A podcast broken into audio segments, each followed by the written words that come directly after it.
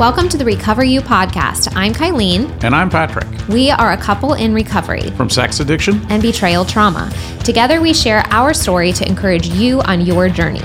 It's here that we talk about sex addiction, betrayal trauma, mental, emotional, and physical health, faith, and anything and everything needed to recover you to your most authentic self that God created you to be.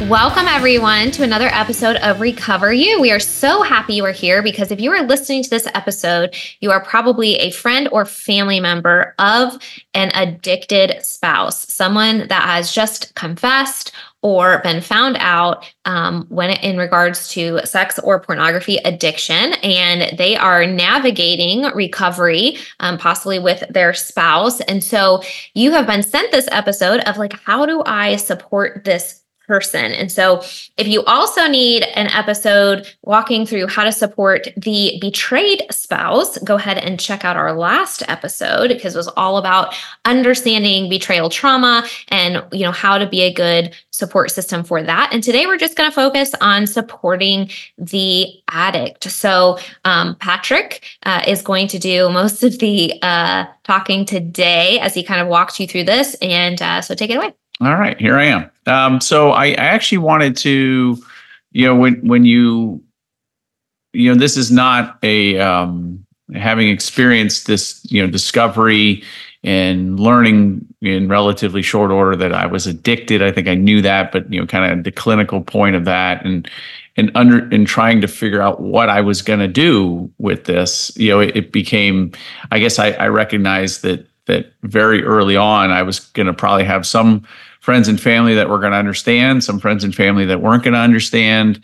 Um, and so, what I'd like to do today is hopefully describe what the what the addict is going through, right? And so, I, I believe, I hope that I can articulate very clearly what an addict who's trying to take responsibility is going to feel. But there's very mu- much a situation where you could get into where the betraying partner is not taking responsibility. And i'm going to talk a little bit briefly about about what that would so if you if you you know as as you're i think one of the ways to to kind of understand the difference there is is how they're talking. So the one who's taking responsibility is going to talk about the deep shame they have and what they're going to try to do to make amends. They're going to be like i really really hurt this person. You're going to hear those kinds of maybe a lot of crying maybe a lot of you know how could i? and all you know what is wrong with me? Like a lot of those kinds of things.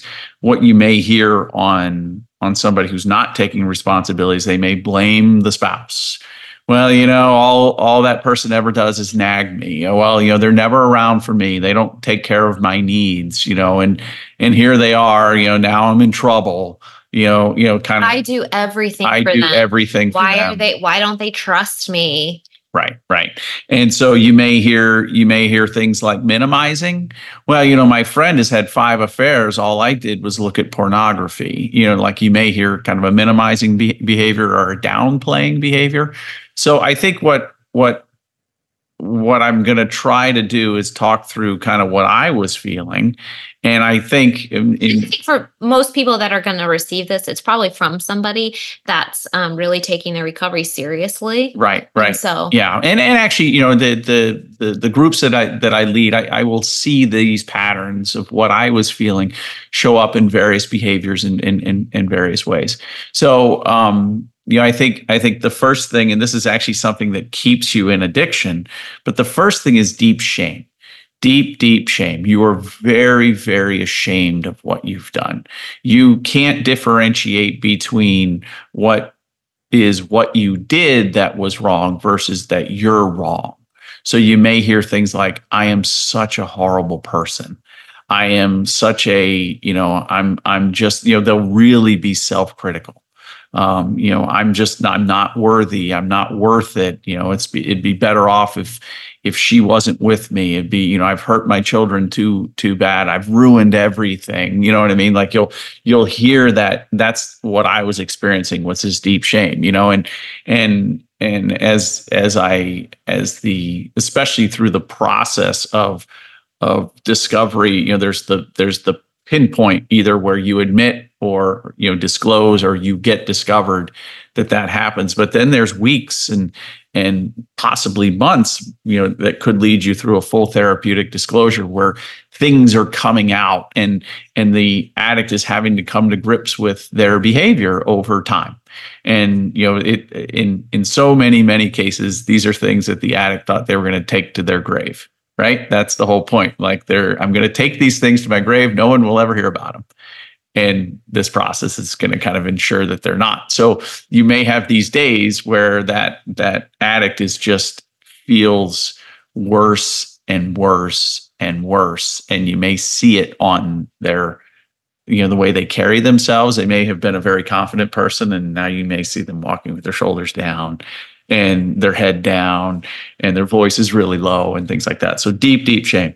Um, they may come with a desire to come clean to everyone. So you know like in my case i went over and i um, your parents knew something was going on and i didn't give the full story but i did go over and i kind of talked through what i had done and i apologized. And it was a very sincere belief on my part that I wanted to make sure that that it was out there. And then I started telling more people. And at one point, you were like, "Hey, can you stop telling people?" And part of it was because I wanted to kind of get it out there. I wanted to get it out there and just say, "Hey, this." Is Well, now just so you know, the whole world knows. So I think we're good on. a half million people. Yeah, yeah. So there, you know, there was there was a desire to come clean. I wanted to to tell people and and I even thought through because it I, I think it was like two weeks too when I told Keegan he knew something was going on and didn't quite know and but then I told him and that's and, our son. Yeah yeah. So um, that there was that.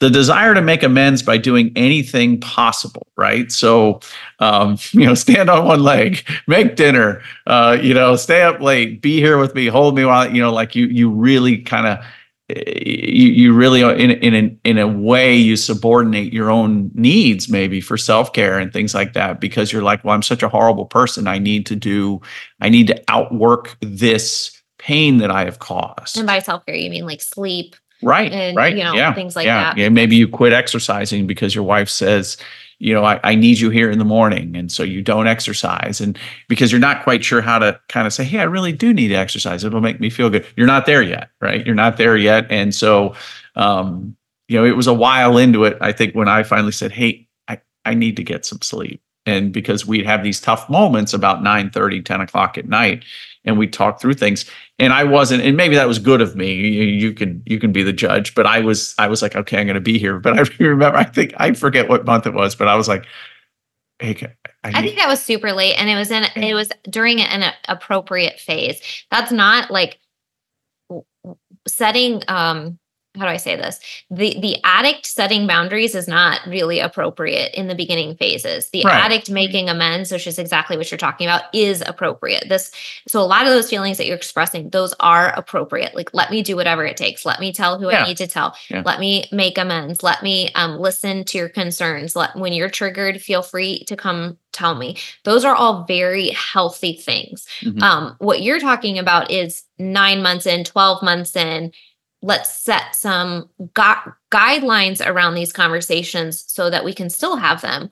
I can still be here for your triggers. We can still talk through things and I can still get sleep and go to work the next morning. Right, right. Yeah, yeah. How do I make sure that the betrayed partner feels safe and and is um, processing what she needs to process while I'm also um, getting enough rest to effectively stay in recovery and do the things that I need to do. Yeah. Um, you may find that the person becomes much more spiritual. So you may find that the person starts going to, you know, maybe they always just went to a Sunday morning service. All of a sudden they're in a Wednesday night service and a Sunday afternoon service and they're and they're and they're in their Bibles when maybe they weren't in their Bibles more. And and I think that the challenge there could be is and it's probably very genuine because they're broken. And i remember feeling deep brokenness in me. I felt like i was just this completely broken person. I was trying to make sense of it and i was really trying to go through it. I think um, you know there's always almost a point where maybe they could spiritual bypass and spiritual bypass is like i'm just going to pray it away or i'll i'll read my bible and then i'll be fixed you know and things like that. And but there's a lot of good that comes from after something like this to go in and, and read the Bible, provided it's not manipulative, right? But you know, will they pray deeper? Will they cry while they're praying? You might see some of that. And I know that was happening with me. I, you know, I think I think every sermon that I sat through, I was crying, you know what I mean, and stuff like that you were becoming more um, emotionally present mm-hmm. because you were learning how to feel your emotions because you were no longer self-medicating right and so right. all of those emotions had more freedom to come to the surface and be expressed mm-hmm. uh, you, you had mentioned spiritual bypassing so an example is that you um, had a conversion experience within the first month or two of recovery where it was almost like you thought maybe you were saved before, but it was almost like a salvation experience. I mean, it was very like it was a very strong conversion moment for you where it was like really uh you felt transformational in the moment. Right. And um so the difference is you took that and you used it as a foundation while still engaging in therapy and groups and, and journaling and all of the um, therapeutic recovery tools that you needed.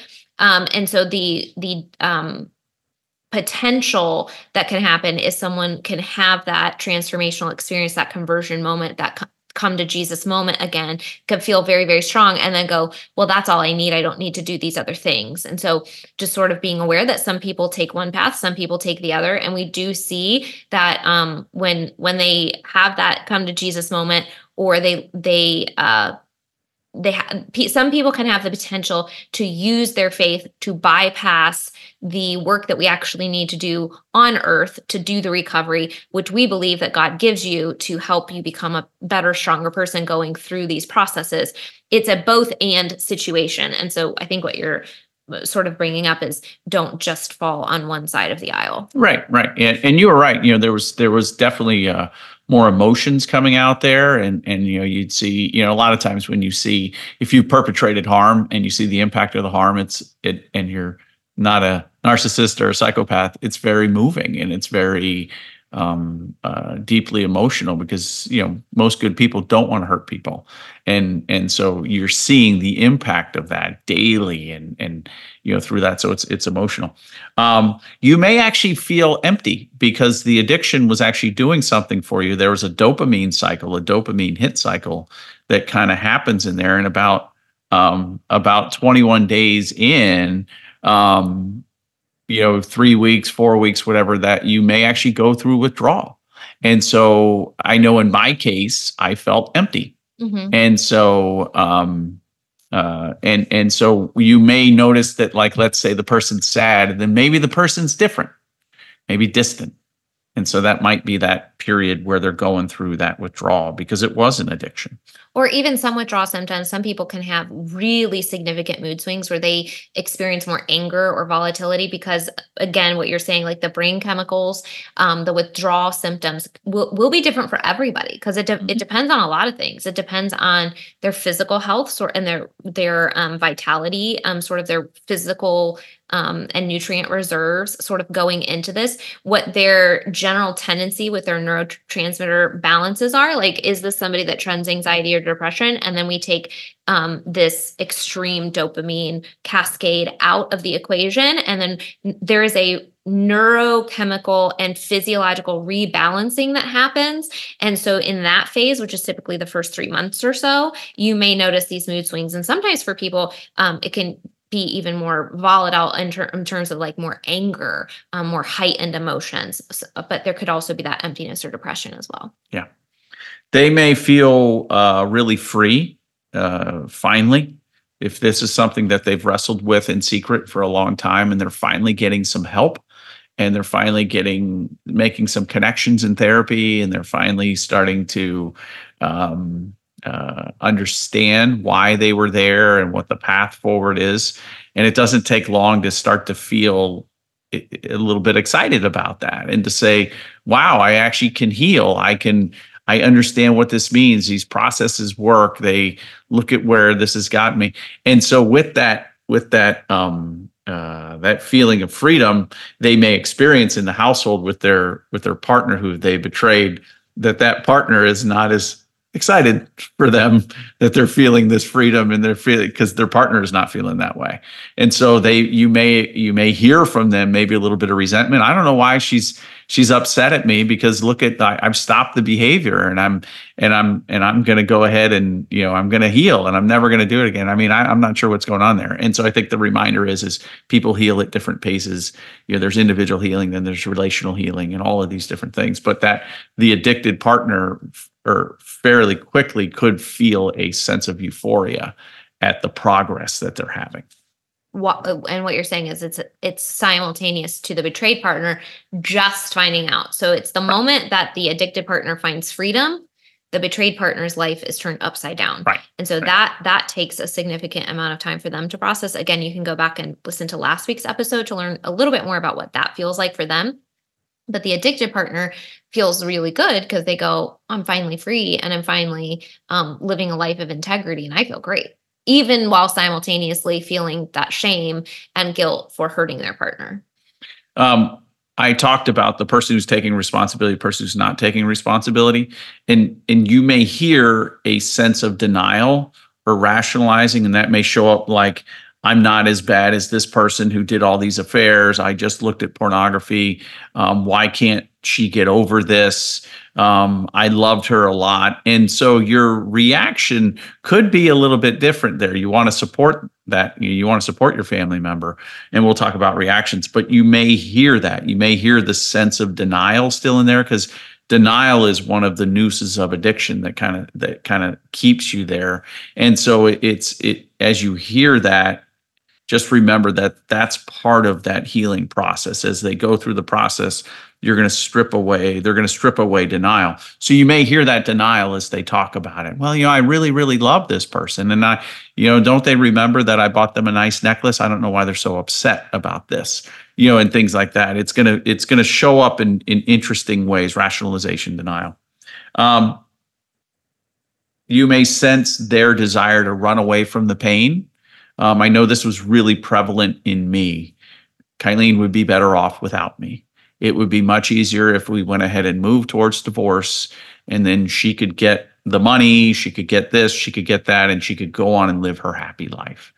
And there, you may hear that. You may hear the desire, and you may um, that, that that could come up quite heavily. Um, and you may actually experience it. You may see them, you know, where they maybe they've they've they've either checked into a hotel, maybe at, at based on a, a conversation between them and the spouse, but they may have just done that, you know, anyway, and they're kind of running away from the problem. So one of the things that I found to be incredibly consistent, and I, I have, I think, yet to be given an example where this is not the case. Um, but what I have noticed very consistently so far is that addicts almost exclusively have an avoidant personality type. And that's part of what lends towards addiction because it is a self medicating pain thing. And so, avoidant attachment is the same type of behavior, just manifesting in a different area, which is relational. And so it is, you know, addiction and sex addiction, porn addiction is an intimacy disorder. People don't know how to feel difficult emotions in a healthy way and how to process those. And they don't know when it feels uncomfortable how to lean in towards relationship because they're so used to leaning away from relationship and connection. And so part of the recovery process is actually them learning how to lean in and develop that connection and that community so that um, you know they don't need the self-medicating anymore. So what you're talking about in those examples is is essentially an avoidant personality type. And um, so as a friend or family member, you know, um, you you may sort of uh, just be aware that that's that's the very very very very common pattern and now there's there's different um attachment styles and they may have a combination you know avoidant anxious or you know different things. But generally speaking what i have seen to be very true across the board is that uh, addiction and avoidant attachment go hand in hand. The the final thing i have is is on this is they may be full of fear. And so there is the uh, in many cases there's a full therapeutic disclosure and that is a very scary exercise to do um, and if you know, it's when you're sitting down and you're kind of walking through for your spouse with a therapist there and that sort of thing, and you walk through all of the things that maybe you have done you know acting out sexually since you were married or in some cases maybe your entire life's history of that depending on what the spouse is looking for.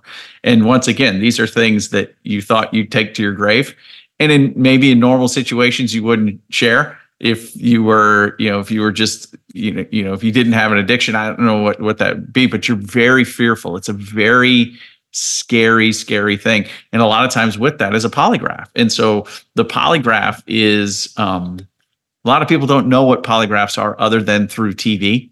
And so they're always kind of scary and law enforcement and all of these different things. And so you're you you may experience that the the the the recovering addict calls and maybe talks to you and says, I am just scared. I'm so scared. I've done all this work. I'm afraid it's all going to come unglued in this exercise. And so that's just something to to be aware of because um, fear is, is a really real emotion. And if you want to learn anything else about those processes, you can go into the first several episodes of this podcast, like back when it started in uh, 2023 because we we walk through the disclosure process. We have an episode about the polygraph process, that sort of thing. So if you're curious about those, we're just sort of giving you the bullet points of like what they might be going through and what might come up. But if you want to know more about those, we talk in depth about our experience kind of navigating those too. So depending on what level of man, this is really a process I knew nothing about. If you want to know more about it, go back to um, season one. We really go in depth about like what this process looks like for the couple. Mm-hmm. So, you know, what does it what does that um, mean to the friends and family? How should you support the addict as they're going through this process? What are some things that you should avoid as you're going through it? And and you know, certainly this is not an all-inclusive list, but these were these are some things that were either given to me or not given to me through the process and and I and I believe it's it's very helpful. So let's kind of start with the do's. Um, I think the first thing is to listen to them. Um, listen to them when they call. They're scared. They're they're they're excited. They maybe want to tell you, disclose to you, like listen to them. Um, and you know, if you're if you love them, tell them you love them. You know what I mean? You know, just really. Um, uh, I think one of the nice things that I heard that that would be very helpful is to say, "Hey, I know that was probably scary of you to tell me that story." Right? You know, especially like I know when I went over to tell your parents, I was scared I mean, I was I did not know how that would go. I wasn't fear fearful of my physical safety, but I ju- I just didn't know how that was going to go. I expected, you know, and I've done a lot of things and hard things in my life, but I expected, you know, stern looks, a lot of questions, and that's kind of what happened. Um, but uh, so you know, listen to them. You know, it, it, say, "Hey, I understand," and and a lot of similar things that that you do for the betrayed spouse you're going to do for the addict. Hey you know how can i show up for you? How can i what is it that you need from me right now? Um, if you're going to give them advice i would say ask if you can offer advice. Don't be like hey all right this is, this is what you need to do. Be like hey do you mind if i if i offer you a little bit of advice here um, would it be okay if I maybe, let's say you have a background in this, if there's some resources that you think would be helpful, say, hey, would it be okay if I sent you, uh, you know, kind of ask for their permission because they may already be going down a road, you know, with with with some some resources and things, but because mm-hmm. sometimes people may go, no, not right now. I've got a lot that I'm thinking through. You know what I mean? So it's always important to kind of kind of do that. Um, certainly steer them towards a therapist or or a group setting if they haven't already. And we've talked about that before. CSAT is a good one, certified sexual addiction therapist. Groups like Conquer or SA or something like that. Like if they're just, we talked about spiritual bypassing before, like, nope, I'm going to pray it away. I'm going to read, you know, the book of James, you know, 27 times through and then, you know, praise Jesus, I'll be healed. And it just won't work that way. Like if you're, if you're not hearing that hard, deep, um, effort from them as you as you're kind of talking to them don't be afraid to steer them towards those options yeah as a friend or family member of someone who's going through this i think one of the things to understand that i just mentioned a, a moment ago is recovery for an addict is really about learning how to connect to other human beings and so one of one of the things about being a close friend or family member. So again, you, you, know, there's a variety of different ways to respond based on the depth of your relationship. But let's say you have a really good, solid, you're very close friend what you're going to want to be encouraging an addict to do is is to live a life of integrity right? And you're going to want to encourage them towards a life of honesty, a life of vulnerability, and a life of connection. And so that's going to be something where if you see them sort of pulling away, because this is a common thing, um, whether they have a conversion moment or whether they are doing therapeutic tools and feel really really good somewhere between 3 to 6 months is a is a very popular time for addicts to sort of engage in that avoidant behavior and go I feel so good I've done all this work I don't need to do it anymore because I don't have any desire to go back to my addiction. And one, so something as a friend or family member to sort of know that maybe you can gently open these conversations if you see this pattern start to happen is that recovery typically takes two to five years. So, um, encouraging them to stay in therapy for a minimum of a year encouraging them to stay in group for you know a really long term um, healthy group that's focused on um, recovery mindset and and true healing and and not a victim mentality around it and that sort of thing.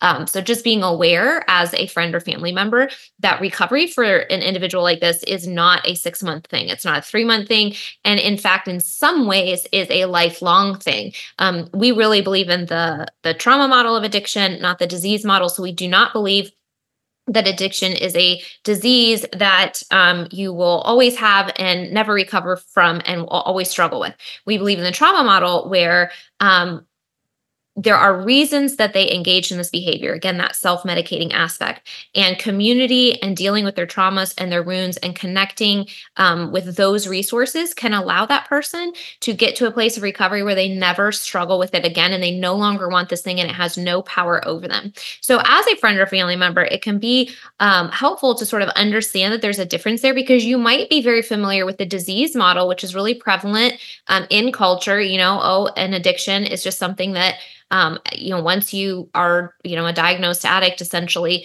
this is something that's going to be with you forever. And there is another way of healing. And so being aware of that as a friend or family member to encourage the person to stay in community, to stay in vulnerability, to stay in connection, and that, you know, just reminding them like you totally have the ability to heal, um, you know, and pushing them towards those resources. I think that's that's a that's so, someone that is a close friend or family member and has a positive, solid relationship um, can kind of push those things for sure. I think if you're uh, a couple more here, if you know, I talked earlier about the the addict will have this desire to make amends, and maybe people will push that addict to go public. You know, we've talked about this before. At some churches, when it comes to sexual sin, will say, "All right, we need you to stand up in front of the church and say stuff." I think we, because of the strong desire to make amends, people will make that decision to do that before they've gotten into any sort of healing, before they've been able to kind of understand what's happening with their behavior and they it may lead to further hurt. So i think we have to protect the addict through these things from from being too vocal with things. And you know now they should be sharing with their wives as to what what's happened. They should be answering their questions. But you know it, you know 3 months in if they're going to go stand in front of church that's probably not appropriate maybe once they've got a year under their belt or a year and a half and maybe they're running a program or whatever and they want to go make an announcement on that maybe that's appropriate. But it, it's just we, i think we have to be mindful of there's certain some unhealthy patterns that are there as the as the and we have to protect them. We have to look out for them and say hey before you go on social media or whatever and talk this through let's let's oh no i'm healed you know, you'll hear people, even the betrayed, may say, "Oh no, I'm good to go. I'm going to go ahead and talk about it." Like, eh, you know, slow them down a little bit. Yeah, and I think um, again, kind of as the family member, understanding that shame is often what is really prominent. You had mentioned that earlier. It's really prominent in the cycle of addiction, and it's often what keeps people in addiction.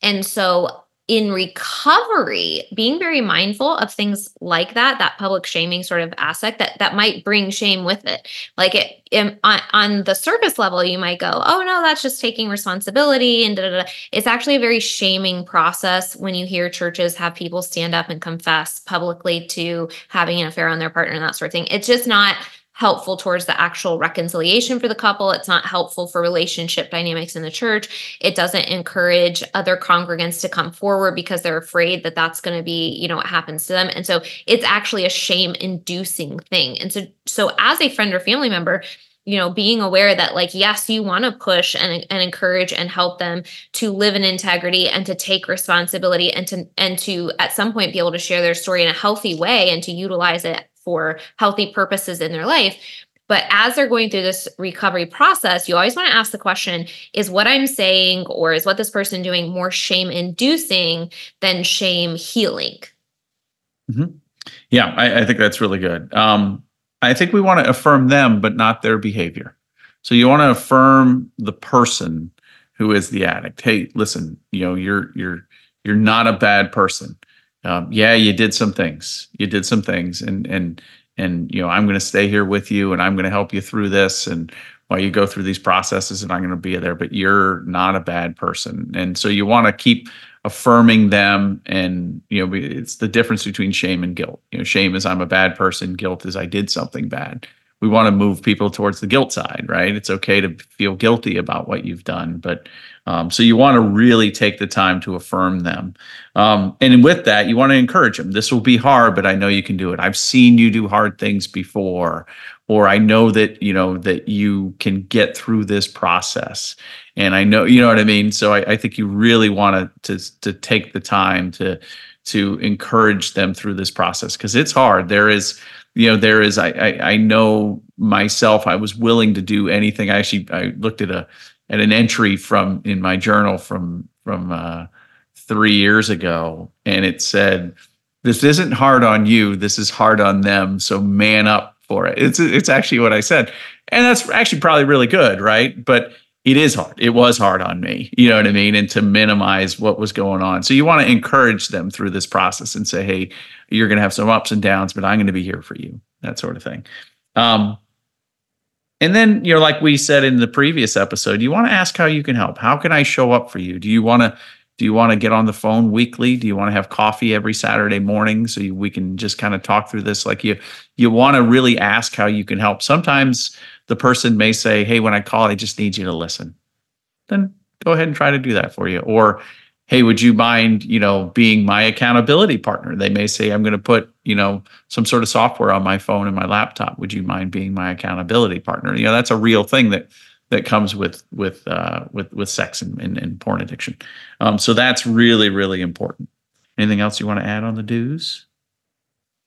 Well, I think it goes into the same thing as the betrayed partner. The biggest do is just making sure that they know that you love them and are here to listen and support through the process. Mm-hmm. And I think the like the biggest don't with the addiction recovery would be don't shame or avoid or um ask a lot of questions instead of like we have an we have kind of like with the polygraph we have a lot of preconceived notions about what addiction is.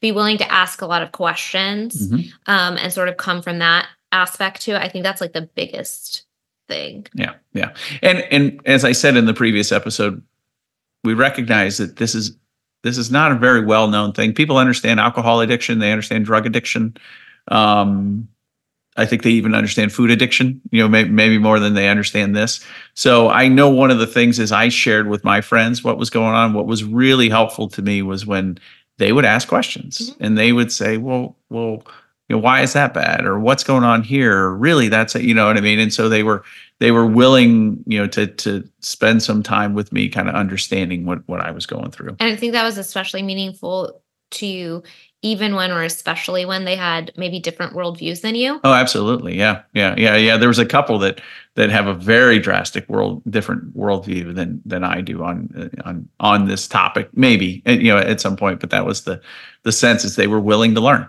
They were willing to kind of go through it and to hear your perspective on it. Right. Yeah. I think the things we want to avoid is you don't want to minimize the behavior. So when the when the when the addict is telling you about what they've done, you don't want to say, "Well, you know, everybody looks at porn."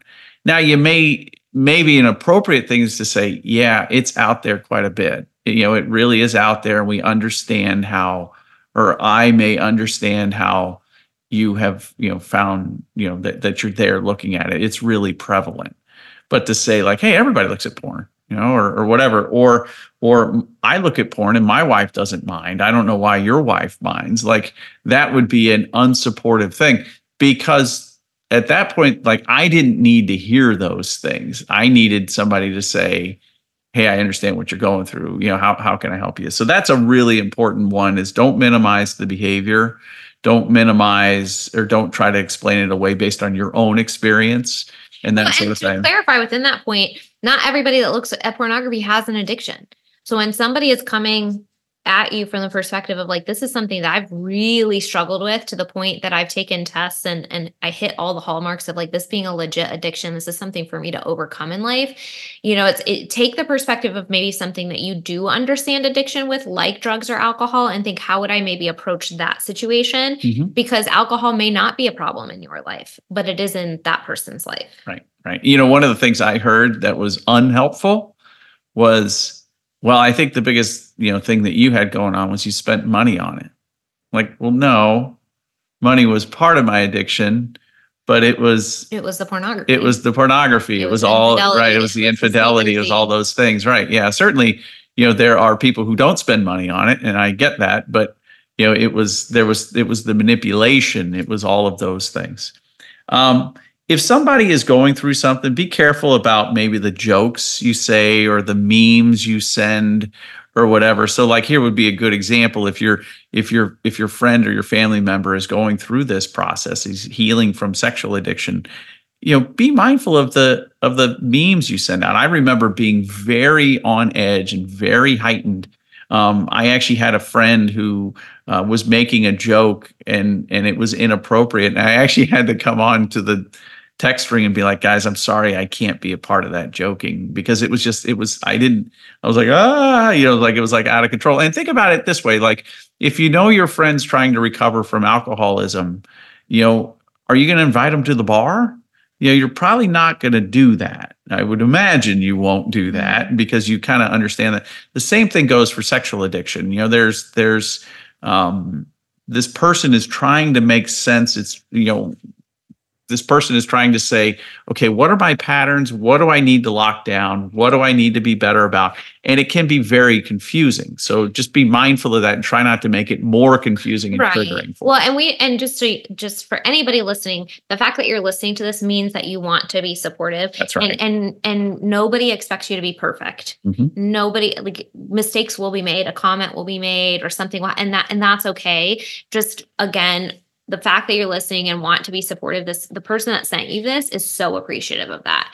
And so since you are listening, we're just sort of giving you these ideas of like what to sort of just be aware of, right? Like we don't want you to walk on eggshells around them, you know, especially as they get into real recovery. Um, their resiliency towards things builds up. In the first like six months to a year, though, they're incredibly sensitive about all of these things. And so just maybe think through like if you're really close to someone and you're going to be calling them or texting them or anything like that, like what are the doorways, right, that lead um, or contribute to this type of behavior? So, for example, we've talked about qualifying a lot lot. Like you don't want to go, oh well, you were you were engaged in cyber sex, like um like like still picture por- uh, pornography like that's not bad right? Like so uh, like don't not saying things again that minimize or that have anything to do associated with um, sexual acting out masturbation strippers um, pornography of any sort um, affairs you know cheating like all these sorts of things. Just being really aware of your conversation and thoughts around that um, because those are topics that could be incredibly triggering for someone who's in the beginning stages of recovery Right, right. I think you know sometimes when you're supporting a family member or friend through this who who was an addict, you may hear them talk about their spouse's reaction to it. So there could be anger, there could be you know like in our case you you, you took a hammer to the laptop, you know, and you're the addict may need to tell you those stories because it's important as they're processing through. So it's always enc- encouraging to to not judge the spouse's response. That's actually not helpful it's not helpful to to you know like like if if I was telling that story, it'd be like, well, she shouldn't have done that. Like, well, let, let me tell the story. Like I I I I actually I never blamed you for taking the hair. I actually thought it was it made me feel good, right? I actually I remember the relief I felt when you did that. So don't take that away from me. Just try not to judge the spouse's uh, response. And we said this in the previous thing: is trauma is very personal. Whereas you may know a relationship that survived this and it was a very low key response and it was like, eh, whatever. And the spouse never reacted, let's say, with anger or deep hurt. Don't compare it to that. Trauma is very, very personal, and that that spouse is bringing their own family patterns into their response to this addictive behavior. Their family patterns their trauma history their uh, their faith beliefs um, their worldview all of that plays into how a couple navigates the situation. So again like um, we talked about being like a safe friend in the previous episode and the same thing is kind of what we're talking about here is there's going to be a big spectrum um, and you know your worldview can be different. And you know safety in conversation means that you allow people to sort of express their perspective and you're just asking questions about that you're interested in it. And and in a deep friendship you can share both ways but especially when somebody's recovering from something that they consider to be as serious as an addiction and it's causing rifts and problems in their relationship just being more sensitive to the fact that um, listening and asking questions is going to be the most supportive thing there. Right right right. You know and and i think finally you know the uh the we we all need support. We all deserve support you may actually when you hear this behavior for the first time from the addict you may be angry. You may be really angry. It may shock you and you may go and you may actually um, be mad at that person. And that's really okay. But remember these are human beings and you know we we it might be a betrayal for you to hear this. It, that's right. That's right. It may be very very hard for you to hear this because maybe you held this person in high regard. Maybe you um, maybe you get a detail that that is very let's say maybe triggering for you right? That that you couldn't believe. And so but just remember you know these are human beings and and they're trying to heal and they're trying to go down the road. The one thing i would say is and i was thinking about this a little bit like if you have a let's say you have a son who's an addict who's not taking responsibility at all is all and you're the dad or you're the parent or whatever you've got to find your own way but there might be a way if you hear deep lack of responsibility and deep lack of accountability where you might need to say hey, do you believe you're taking responsibility for this? Do you believe your reaction is is the best towards healing your relationship? Like that's a hard one. I, I'm throwing that at the very end because that could be really hard to ask. Sometimes like Go ahead. Yeah, that's sort of what I was mentioning at the end of the betrayal episode is like when you have a really close, really safe relationship with someone, um, you know, prompting them to go to therapy, prompting them to, you know, um, take responsibility for their behavior, that sort of thing. And so I think the same thing is true here. It, you know, depending on the closeness of your familial or friend relationship and the safety that is developed there and the trust that is there, that's more when a little bit of pushback, if if um, healing isn't occurring might be appropriate in some situations. Um, and again, there's a timeline, right? Like in the first three to six months, there's so much shock. There's so much figuring out. There's so much like, who's my therapist going to be? Where is there a group? Like, what's going to happen in my relationship? How do I manage this? Everything in their house is chaos, absolute chaos. Um, you know, if they're like a year in and they haven't seen a therapist, that might be a good conversation to have. Yeah. Yeah, exactly. If they're a year in, they don't have a support group and they're not connecting to people and, you know, they're sort of glossing over some stuff, that might be a good conversation to have. Now, the likelihood is that if somebody's sending you this podcast, they're doing the healing work. So it's probably not you. Yeah. Um, but you know, if you ever come across anybody else, Right. um, just be aware of these patterns and these behaviors. Yeah, yeah, and and and certainly through this recovery process, there's a lot of ups and downs, emotions on everybody's part, and so I think I think for the for the for the in-laws and for the parents, you know, that there's that worry that you have for your children that can really really kind of sit with you and things like that, and just understand that the process itself can take three to five years to heal. So understand it's not a quick process. Mhm. And so I think that's the other thing is be patient, be there for the long haul, continue to check in, kind of keep going going that route. But you know, as you said at the end of the of the previous episode and this one, you know, you're getting this episode because your your uh, family member or loved one is interested in healing. They're listening to resources. They're going down a particular road, and they're trying to find ways to have you support them. So. Um, uh, hopefully this was helpful. Yeah. So thank you for being the person that is willing to listen to this and to learn about something that might sound scary or might sound different or might sound totally weird, or maybe you don't understand it at all. Um, but you were willing to go through this podcast and learn a little bit and learn how to ask some questions and be there. So if you got to this point in the podcast and you are a friend or family member of an addicted spouse, thank you so much. I know that you are a valuable connection in their life and they appreciate you so much. Woohoo! If you're listening to this, it means you've made it through an entire episode. Part of recovery is spending time engaging in healing and self growth activities. We are thankful that you chose our podcast to be one of those activities today. Make sure you reward yourself for that accomplishment. If you've enjoyed this episode or this podcast, we would love to hear from you.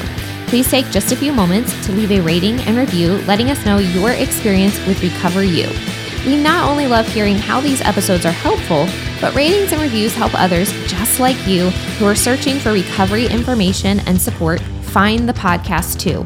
We can't wait to hear from you. See you next week.